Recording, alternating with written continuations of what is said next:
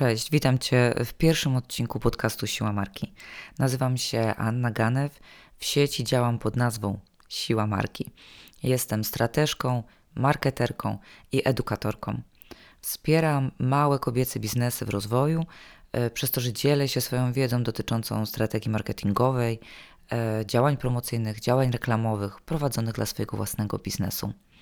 E, marketingiem, PR-em, komunikacją marki zajmuję się od blisko 15 lat i wiem jedno. Wiem, że nawet najmniejszy biznes potrzebuje wielkiej strategii. Witam Cię w pierwszym odcinku podcastu. Przede wszystkim na początku y, chciałam się y, podzielić w kilku zdaniach y, pomysłem na ten, na ten projekt podcastowy. On we mnie o, dojrzewał od wielu miesięcy, nawet nie wiem czy nie od, y, od roku. Mm, I często mam tak, że nowe pomysły bardzo długo we mnie e, gdzieś tam e, kiełkują, osadzają się, a potem przychodzi taki moment, e, że coś we mnie przeskakuje i potem bardzo szybko się wszystko dzieje. I tak właśnie jest dzisiaj, bo mm, o 8 rano nagle coś we mnie przeskoczyło i poczułam, że to jest ten dzień E, pojawił się temat, pojawiła się cała koncepcja w głowie e, i jest godzina 10.51, a, a ja nagrywam już ten odcinek, więc to po prostu chyba już gdzieś we mnie e, przez jakiś czas było i potrzebowało mm, wybrzmieć. Dlaczego zaczynam od tych pięciu powodów, przez które kobiece biznesy mogą nie wypalić? To nie jest tak, że to, mm, to są tylko powody dla kobiecych biznesów, a przynajmniej niektóre z nich z, jakiegoś, z, jakichś powodów mm, jedna trzecia przedsiębiorstw, które y, są zakładane w Polsce, w przeciągu pierwszego roku kończy swoją działalność. I to są zarówno biznesy y, kobiece, jak i biznesy męskie. Mm, dlaczego więc ja zdecydowałam się mówić o kobiecych biznesach? Przede wszystkim dlatego, że od półtora roku pracuję y, stricte z kobietami, które mają małe biznesy. E, mam sporo rozmów i, i spotkań z kobietami za sobą mm, i mogę wyciągać gdzieś wnioski z tego, co od nich słyszę. E, przez lata też funkcjonowałam w środowisku przedsiębiorców, właścicieli mikro i małych przedsiębiorstw, zarówno mężczyzn, jak i kobiet, i sporo różnic jednak pomiędzy podejściem do biznesu pomiędzy kobietami a mężczyznami byłam w stanie mm, zaobserwować. Dlatego też y, chciałam dzisiaj porozmawiać o kobiecych biznesach. Może też dlatego, że y, wiele razy widziałam, jak y, biznes zarówno kobiecy, jak i męski nie wypalał. Y, I często od mężczyzn słyszałam, że ten biznes nie wypalił, bo mm, była nieuczciwa konkurencja, y, albo mm, za mało mieli jednak środków finansowych i trochę się y, przeliczyli, albo rynek właśnie był nieprzychylny w danym momencie. Mm, wiecie, tych powodów było po prostu sporo. Mm, a w tym samym czasie kobiety, które zamykały swoje biznesy, e, praktycznie większość winy za, za to nieudane otwarcie. Specjal, jakby nie chcę mówić, że to jest porażka, bo bo często biznes, który zamykamy, wcale porażką nie jest. Nauczyliśmy się bardzo dużo mm, na etapie, na którym go prowadziliśmy, ale właśnie często kobiety to zamknięcie tego biznesu y, traktują jako porażkę i zrzucają tą winę na siebie. A wydaje mi się, że jest kilka powodów, dla których to się dzieje i taki, z którymi możemy podziałać, możemy sobie jakoś, jakoś poradzić albo zaplanować wcześniej, żeby ten biznes się po prostu nie zamknął. Nie chcę też mówić dzisiaj w ogóle o tym, y, co się zwiąże z takimi powodami czysto rodzinnymi lub tak zwanym obowiązkiem opiekuńczym, który tak często sprawia, że e, biznesy kobiece nie wypalają. Nie chcę o tym mówić, dlatego że to nie jest moja działka, to nie jest rzecz, na którą E, mam jakikolwiek realny wpływ, e, a chciałabym porozmawiać o tym, na co wpływ mam. A mm, moją działką jest y, marketing, moją działką jest strategia. E, I tutaj chcę Wam pokazać, jak w tych obszarach możecie zadziałać, żeby te Wasze biznesy miały większą szansę mm, na to, żeby zaistnieć, a potem się rozwinąć. Z jakiegoś powodu 29% y, wszystkich biznesów y, otwieranych w Polsce to są biznesy otwierane przez kobiety i to jest o 2% y, więcej niż wynosi średnia Unii Europejskiej, więc gdzieś Polki, pomimo różnych problemów związanych właśnie z tym obowiązkiem opiekuńczym, z tymi barierami rodzinnymi, te biznesy otwierają. Więc porozmawiajmy dzisiaj o tym, mm, na co mamy realny wpływ, tak? czyli na to, w jaki sposób możemy marketingowo podejść do naszego biznesu, a nie na te obszary, które mm, czasami są troszeczkę poza naszymi y, strefami wpływu. Ok, lećmy więc y, z tym tematem. Tak, będą pewnie jakieś szelesty moich kartek z notatkami. E, tak jak Wam powiedziałam na początku, pomysł na podcast kiełkował długo, mm, a y, powstaje, rodzi się bardzo szybko, dlatego y, nie będę ukrywała, kwestie techniczne nie są moją mocną stroną, zarówno pod kątem y, graficznym, programistycznym, jak i również montażowym w kwestii audio. Dlatego na pewno te pierwsze odcinki podcastu, nie wiem jak będzie dalej, ale te pierwsze odcinki podcastu dostaniecie w takiej trochę surowej wersji i mam nadzieję, że może jakoś sobie z tym poradzicie i dacie radę to wysłuchać, jeśli tematy tylko będą dla Was interesujące, jeśli to, co będę chciała Wam przekazać, będzie dla Was wartościowe. Także lecimy. Pierwszy powód to to, że ten biznes czasami w ogóle nie powstaje. On w ogóle nie wychodzi poza naszą głowę, ewentualnie poza naszą szufladę z pomysłami. Czyli yy, mamy pomysł na jakiś produkt, mamy pomysł na jakąś ciekawą usługę, yy, wiemy, że w czymś jesteśmy dobre, yy, że mamy w tym doświadczenie, mamy w tym obszarze kompetencje. Mm, no ale gdzieś następuje blokada i albo w ogóle nie działamy w tym obszarze, albo nasze działania w tym obszarze zamykają się e, na jakichś takich realizacjach dla rodziny, dla najbliższych znajomych, e, bardzo często w obszarach zupełnie bezgotówkowych, tak? czyli udzielamy porad, e, wspieramy, jeśli mamy jakąś wiedzę, kompetencje, albo tworzymy jakieś produkty, którymi obdarowujemy znajomych, przyjaciół. Mm, czasami sprzedajemy to za jakieś drobne opłaty i wynagrodzenia. Czyli pierwszym powodem, dla którego biznes może się nie udać, to to, że nie powstanie. I teraz tak, to nie chodzi o to, że ja uważam, że każdy nasz pomysł powinien być zrealizowany. Z jakiegoś powodu, tak jak już Ci powiedziałam chyba dwukrotnie, u mnie pomysły bardzo długo mm, kiełkują, mielą się i tak dalej, i to nie jest tak, że realizuję wszystkie swoje pomysły.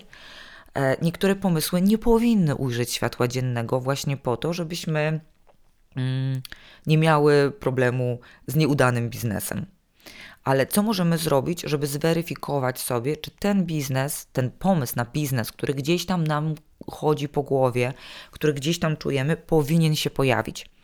Możemy zrobić nawet takie, wiecie, we własnym zakresie. Nie chodzi tutaj o inwestycje, żeby robić badania rynku e, warte kilkadziesiąt albo kilkaset tysięcy złotych. Nie, zróbmy to na początku na małą skalę. Nasz biznes będzie na małą skalę, więc to badanie rynku, które zrobimy, ono również może być na małą skalę.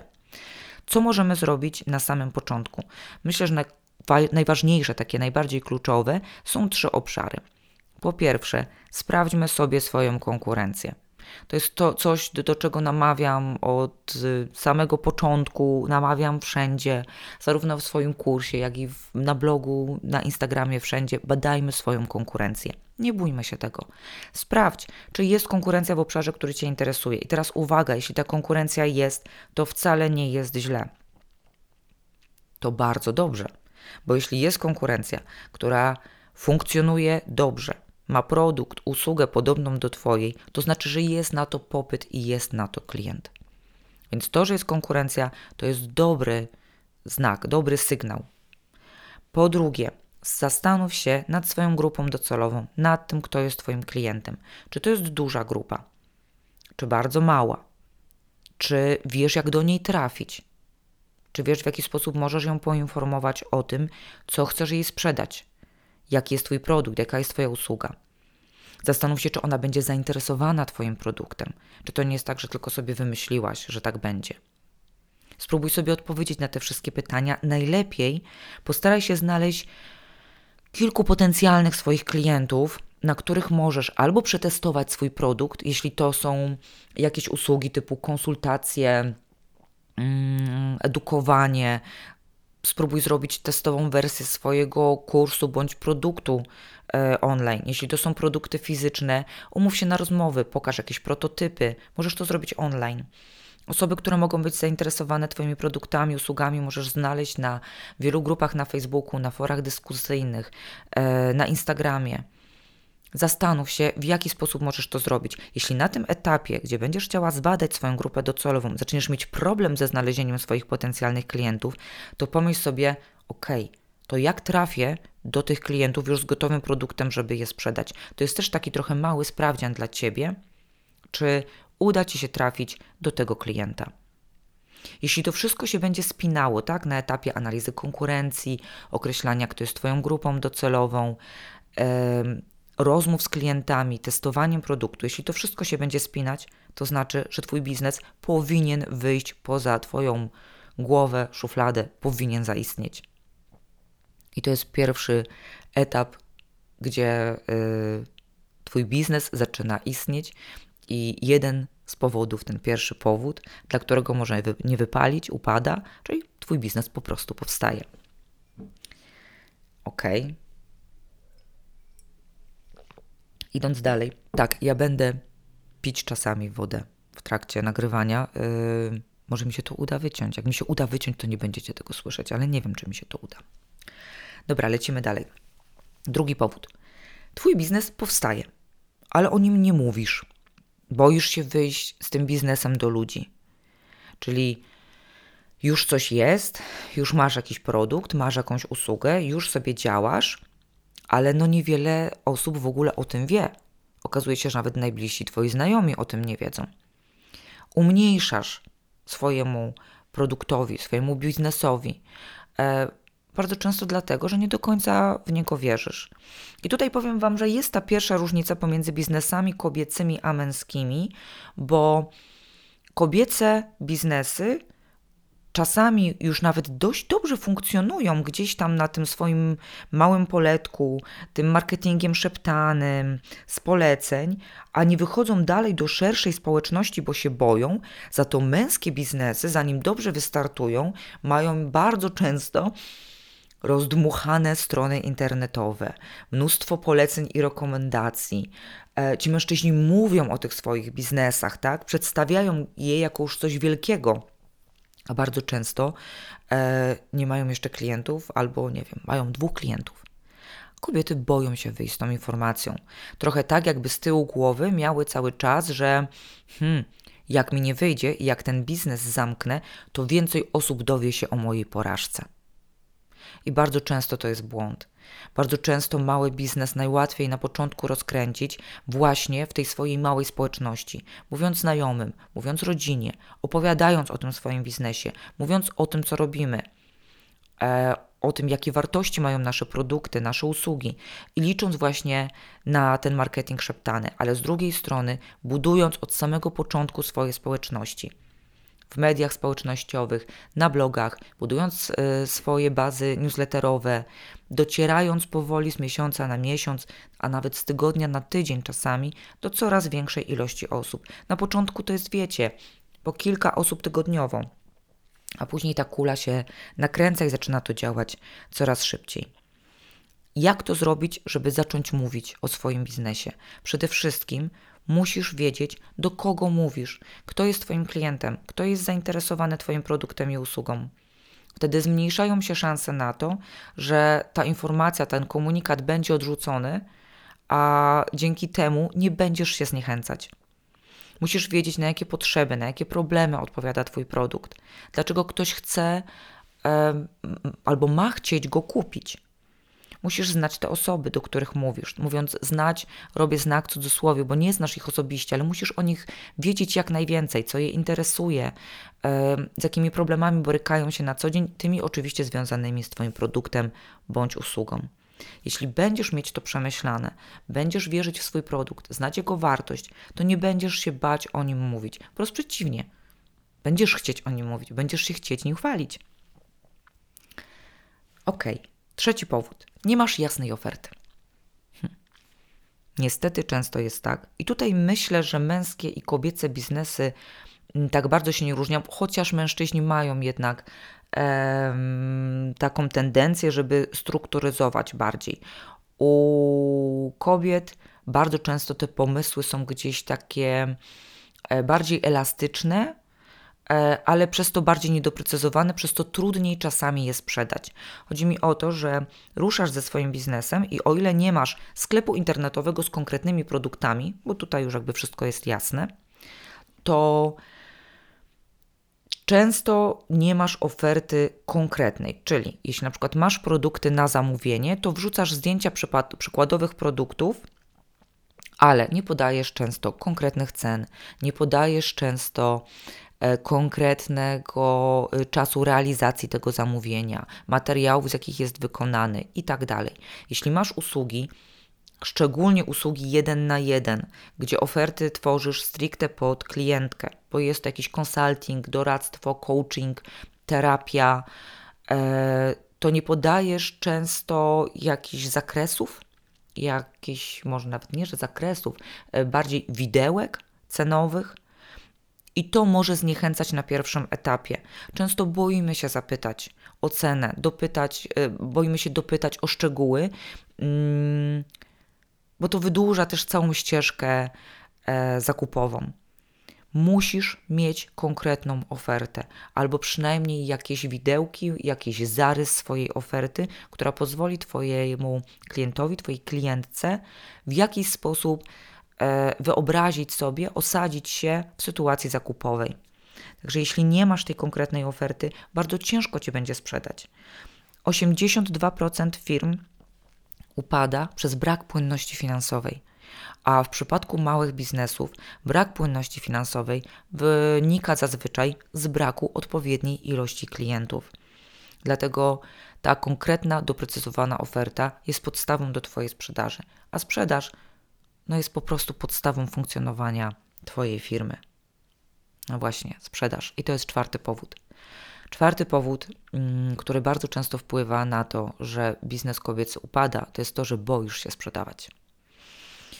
Powiem Wam tak, przez półtora roku rozmawiałam z wieloma, naprawdę z wieloma kobietami, które prowadzą swoje biznesy. Końcem 2021 y, roku prowadziłam m.in. warsztaty e, online, które miały pomóc kobietom przełamać swoje obawy e, i nauczyć się wprost sprzedawać. Większość kobiet boi się sprzedawać, dawać komunikaty sprzedażowe, bo nie wierzy do końca w swój produkt bądź swoją wiedzę. E, syndrom oszusta jest tak częsty w kobiecych biznesach specjalistycznych, eksperckich, że no naprawdę nie wiem, czy jeden na dziesięć biznesów, szczególnie w pierwszym roku działalności, e, tych kobiecych biznesów, nie ma problemu z syndromem oszusta, czyli temu, że nie wierzymy do końca w swoją wiedzę i w swoje kompetencje. Boimy się też sprzedawać, dlatego że boimy się, że ktoś pomyśli, poczuje, że my mu coś wciskamy na siłę. Mamy takie poczucie, że jeśli nasz produkt, nasza usługa jest dobra, to ona się sama sprzeda. Po prostu. Ten klient się po prostu znajdzie. My nie musimy go zachęcać, my nie musimy mu sprzedawać. Nie ma nic bardziej błędnego, nawet najlepszy produkt, najwyższej jakości.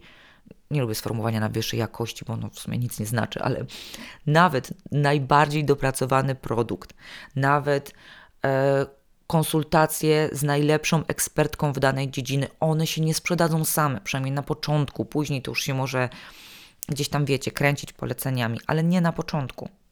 Dlatego błędnym jest myślenie, o wciskaniu na siłę. Nie chcę się na ten temat rozwodzić za dużo dzisiaj, bo to jest zupełnie oddzielny temat i myślę, że poruszę go w którymś z następnych odcinków podcastu, ale nie dziś. Mm, boimy się też tego, że jak nie sprzedamy, a będziemy sprzedawać, komunikować, że sprzedajemy, no to będzie porażka. I wiecie, często jest tak, że pierwszy, drugi, piąty, nawet dziesiąty komunikat sprzedażowy on nam nie sprzeda. Bo to nie jest tak, że my zaczniemy sprzedawać od pierwszego dnia. Nie możemy traktować tego w ramach porażki. Musimy zastanowić się, dlaczego nie sprzedałyśmy, wyciągnąć wnioski i po prostu w następnych komunikatach, na następnych etapach sprzedażowych zadziałać inaczej. Obawa przed sprzedażą myślę, że jest jednym z najczęstszych powodów, dla których biznesy kobiece e, nie potrafią gdzieś tam się rozwinąć, nie dają sobie rady. Musimy bezpośrednio sprzedawać. I piątym, ostatnim powodem, o którym chcę dzisiaj powiedzieć, jest to, że często ten biznes się otwiera i on działa bez planu. Nie wiemy, w jakim tempie on się ma rozwijać. Nie wiemy, e, jak szybko mm, mają się pojawić pierwsze efekty. Co w ogóle określimy jako efekty. Po prostu ruszamy, działamy bez konkretnego planu e, i później mamy bardzo szybko poczucie mm, porażki i tego, że nic się nie dzieje, że biznes się nie rozwija i po prostu się poddajemy. Powiem Wam szczerze, nie wiem, czy znam biznes, który by w przeciągu pierwszego roku e, swojego działania w jakiś znaczny sposób od razu zaczął zarabiać. To jest naprawdę, mm, ten pierwszy rok to jest naprawdę bardzo trudny czas e, i trzeba się na niego przygotować. W sensie mm, musimy wiedzieć, co chcemy w tym pierwszym roku zrealizować, co chcemy w tym pierwszym roku e, osiągnąć. Dlatego najlepiej jest mieć taki plan w ogóle w trzech wersjach, tak? Ja sobie to nazywam planem minimum, czyli taki, który da nam w ogóle przetrwać nam i temu biznesowi. Plan taki zadowalający, czyli ok, jak to zrealizujemy, to już naprawdę będzie fajnie. E, I taki plan, który w ogóle jest, wiecie, sukces. To jak nam to się uda osiągnąć, to w ogóle jest szał total. I to nie musi być plan tylko finansowy, nawet moim zdaniem nie powinien być. Na ten pierwszy rok działalności musimy sobie naprawdę dać bardzo duże dużą tolerancję i też zaplecze na to, żeby jakoś przetrwać. Jak zarobimy na te koszty na początku, to i tak jest dobrze. W tym planie powinnyśmy też stwierdzić, jak powinna nam się rozwijać społeczność, tak? Mówiąc o społeczności, mówię o naszych profilach, grupach, mediach społecznościowych, listach subskrybentów newslettera i tak dalej mieć też w tym planie to, jakie zadania chcemy zrealizować, działania. Czyli na przykład, nie wiem, chcemy stworzyć stronę internetową, chcemy stworzyć ofertę, po pół roku rozwinąć tę ofertę, dodać nowe produkty, żeby móc na bieżąco e, czuć, jak nam się ten biznes rozwija, tak? Bo to, że nie będą przychodzili od razu nowi klienci, to nie znaczy, że on się nie rozwija. Nie mając tego planu, nie mamy poczucia, czy ten biznes idzie do przodu, czy on nie idzie do przodu, czy, on, czy, on, czy powinnyśmy kontynuować, czy nie, czy dobrze działamy, czy nie.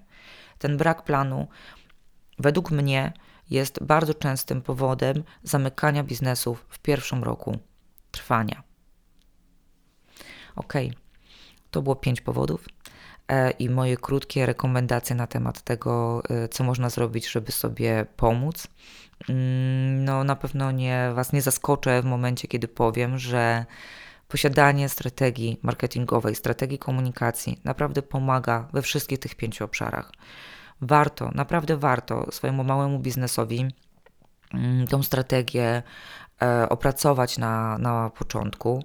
Zapraszam Was e, na mojego bloga annaganew.pl, na Instagrama, gdzie znajdziecie mnie jako siła mm, marki z kropką pomiędzy siła a marki.